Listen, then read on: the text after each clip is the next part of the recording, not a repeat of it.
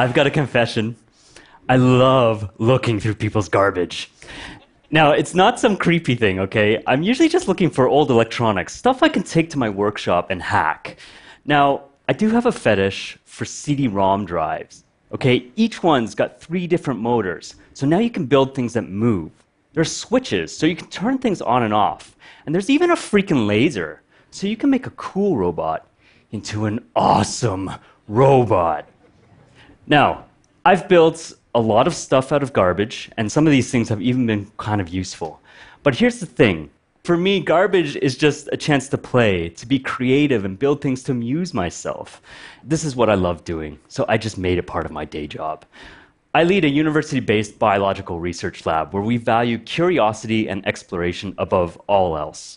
We aren't focused on any particular problem, and we're not trying to solve any particular disease. This is just a place where people can come and ask fascinating questions and find answers. And I realized a long time ago that, you know, if I challenge people to build the equipment they need out of the garbage I find, it's a great way to foster creativity. And what happened was that artists and scientists from around the world started coming to my lab. And it's not just because we value unconventional ideas, it's because we test and validate them with scientific rigor. So, one day I was, I was hacking something, I was taking it apart, and I had this sudden idea. You know, could I treat biology like hardware? Could I dismantle a biological system, mix and match the parts, and then put it back together in some new and creative way? So my lab started working on this, and I want to show you the result. Can any of you guys tell me what fruit this is?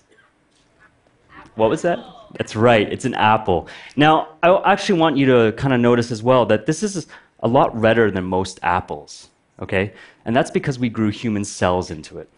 We took a totally innocent McIntosh apple, removed all the apple cells and DNA, and then implanted human cells. And what we're left with after removing all the apple cells is this cellulose scaffold. This is the stuff that gives plants their shape and texture. And these little holes that you can see, this is where all the apple cells used to be. So then we come along, we implant some mammalian cells, which you can see in blue. And what happens is these guys start multiplying and they fill up this entire scaffold. Now, as weird as this is, it's actually really reminiscent of how our own tissues are organized. And we found in our preclinical work that you can implant these scaffolds into the body, and the body will send in cells and a blood supply and actually keep these things alive. This is the point when people started asking me, Andrew, can you make body parts out of apples? And I'm like, you've come to the right place. So I actually brought this up with my wife. Uh, she's a musical instrument maker, and she does a lot of wood carving for a living. And so I asked her, you know, could you like literally carve some ears out of an apple for us? And she did. So I took her ears to the lab.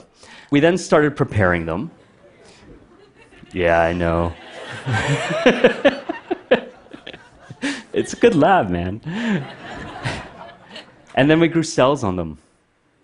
And this is the result. So, listen, my lab is not in the ear manufacturing business, okay? People have actually been working on this for like decades. Here's the issue commercial scaffolds are, can be really expensive and problematic because they're sourced from proprietary products, animals, or cadavers.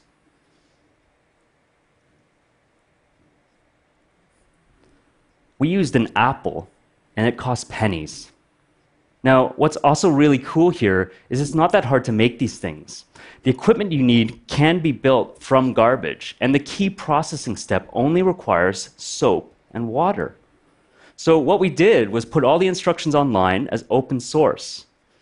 And then we founded a mission driven company, and we're developing kits to make it easier for anyone with a sink and a soldering iron to make these things at home.